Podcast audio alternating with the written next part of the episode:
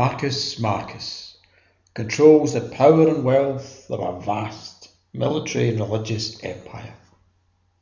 Yet one horrific crime threatens to destroy everything in his world. Addled by drugs and grief, Marcus Marcus begins a trans-dimensional journey that will ultimately force him to confront a dark and devastating truth.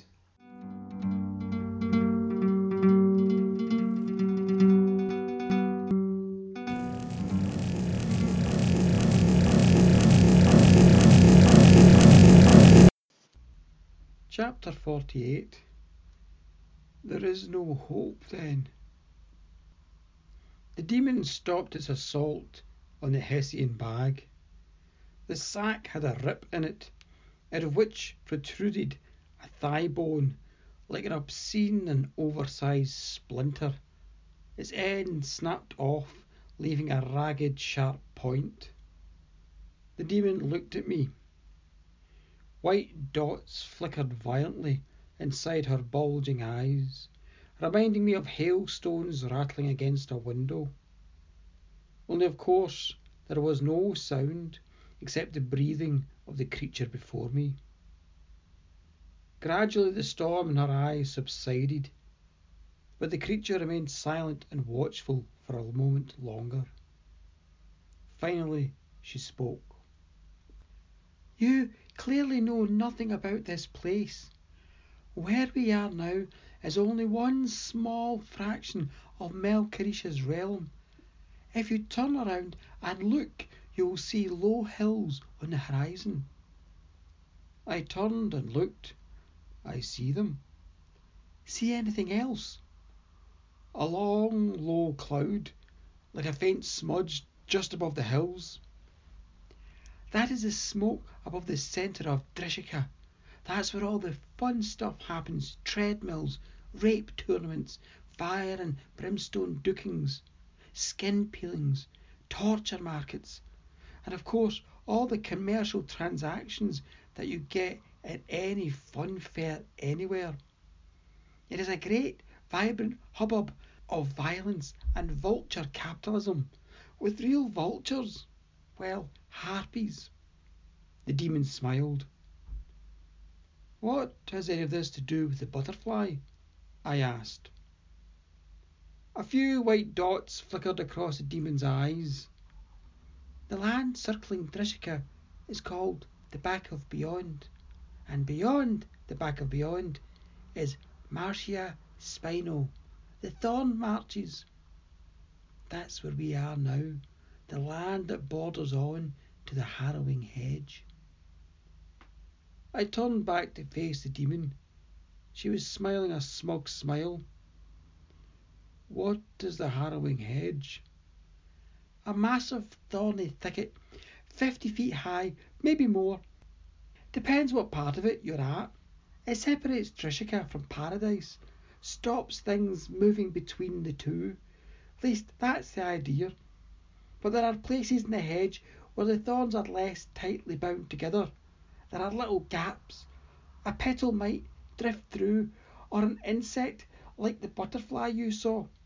Sometimes it is a trace of a scent of summer that seeps through, or the autumn.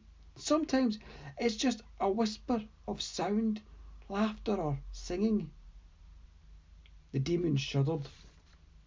Her expression changed but I could not make out what it meant. But nothing lasts from there in here. It dies or withers or fades and returns to where it came from.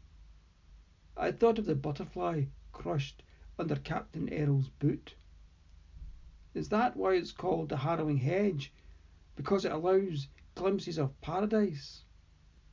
The demon's face scrunched up her great eyes briefly sucked into her skull.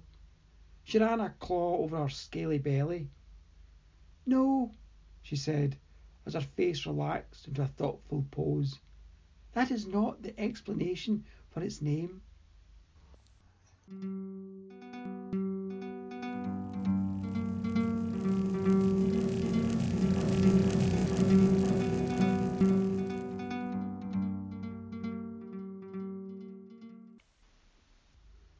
Creature closed her mouth. In her great eyes little yellow dots appeared and slowly swirled. The creature remained silent. I did not prompt her, though, for I sensed that any revelation would only be made when the creature chose to make it. It is called the harrowing hedge, she said, because it is a dangerous and a deceitful place to approach. It carries the hope of escape, but anyone that gets too near will suffer for it. Awful images will fill your head, harrowing and savage images, and not just images, but sounds, scents, even tastes and touch. You'll be immersed in the worst nightmare imaginable. Images that will dig into your mind like a thorn into your flesh and stay there. The demon stopped talking and folded her arms across her torso as she bent slightly, her breathing shallow and hard. She looked drained, utterly exhausted. Keep away from it, she said. It's a snare for fools. Yet people do try and get to it. Is that not so? They do. It's a belief that the hedge can be traversed, that it is just possible to climb through it to the other side, to the divine earth. This is the divine earth as much as over there. To paradise, then. So it is said, but it is a trap. The demon paused, took a breath, and straightened up. Her arms were at her side now, her fists clenched, her face flushed with anger. Less than one in a million get anywhere near to the harrowing hedge. The evil fucks catch them, catch them and kill them and rend them into meat and bone. But even death is no escape. The souls of the slaughtered are inserted into bodies freshly recycled from the remains of old bodies. As for the few, the one in a million, who actually get close to the hedge, the vast majority end up insane, screaming and tearing at their own flesh. Can nothing help them? If they can endure the pictures flashing and banging inside their skull like Bedlam's bell, then they can still try for the hedge, run for it before the madness cripples them. But even then, they will more than likely end up snared inside that monstrous plant, ripped by thorns and riven by foul dreams. There is no hope then. Oh, there is always hope, even here. If you can crawl away from the hedge then there's a good chance a demon will find you and take you to Melchirisha. He will take away the pain, cleanse your mind, but only if you sign up to become a demon. The anger had left her face. Now the demon stood with her chin sticking out, a proud and defiant pose. What thoughts did you suffer? I asked quietly. I cannot remember. Melchirisha removed them, and warned me to stay clear of the harrowing hedge, for if the pain returns a second time, there is no power in his realm that can remove it.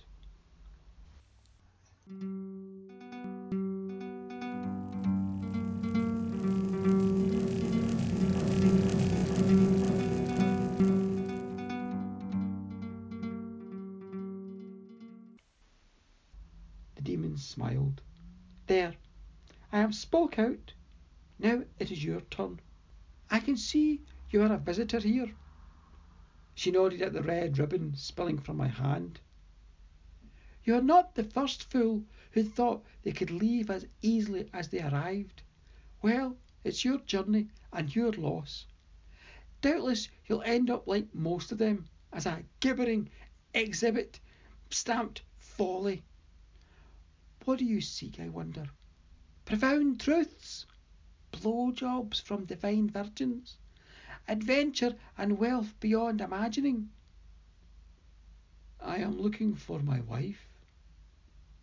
Oh, The demon looked momentarily surprised, but quickly returned to her chatty self. And what sins did your spouse commit? Did she offend the great divinities? No, she was a very pious woman. Pious? Are you sure she is here? I am sure of nothing, but I fear she may be, in which case I intend to help her escape. The demon leaned towards me, chewing on her pale green lips thoughtfully. The pious usually get away with quite a lot, which would suggest that she must have committed some pretty huge sins to end up here. Let me guess. Murder, massive financial embezzlement, utilising the technology of alien abominations, genocide, cheating at cards. I don't think she ever cheated at cards, I said. Bright colours flashed across the demon's eyes like fireworks at a festival as she hooted with laughter. Ha! If she was such an awful sinner, she said, why do you care about her so? Tears pricked my eyes as I spoke. My wife had an incredible capacity for love and empathy and goodness. I see. That sounds like a lovely funeral oration. She had no funeral. No funeral? Now that is very bad. It was politically impossible. The demon's eyes were pale orbs once more.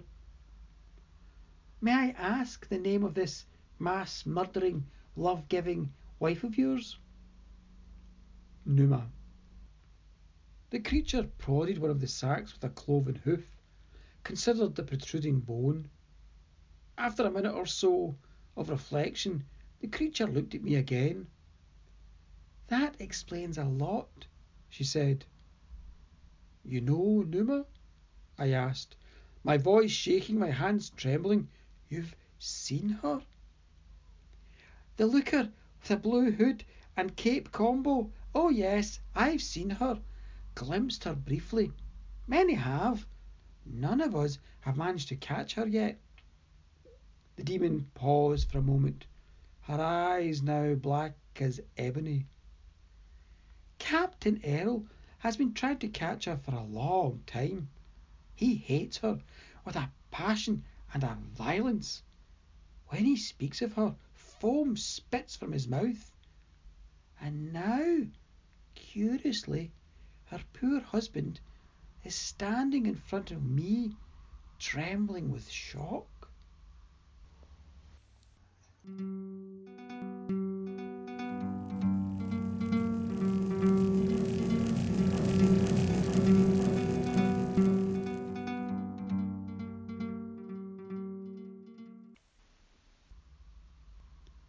Thanks for listening to this, the latest episode of Marcus Marcus and the Hurting Heart.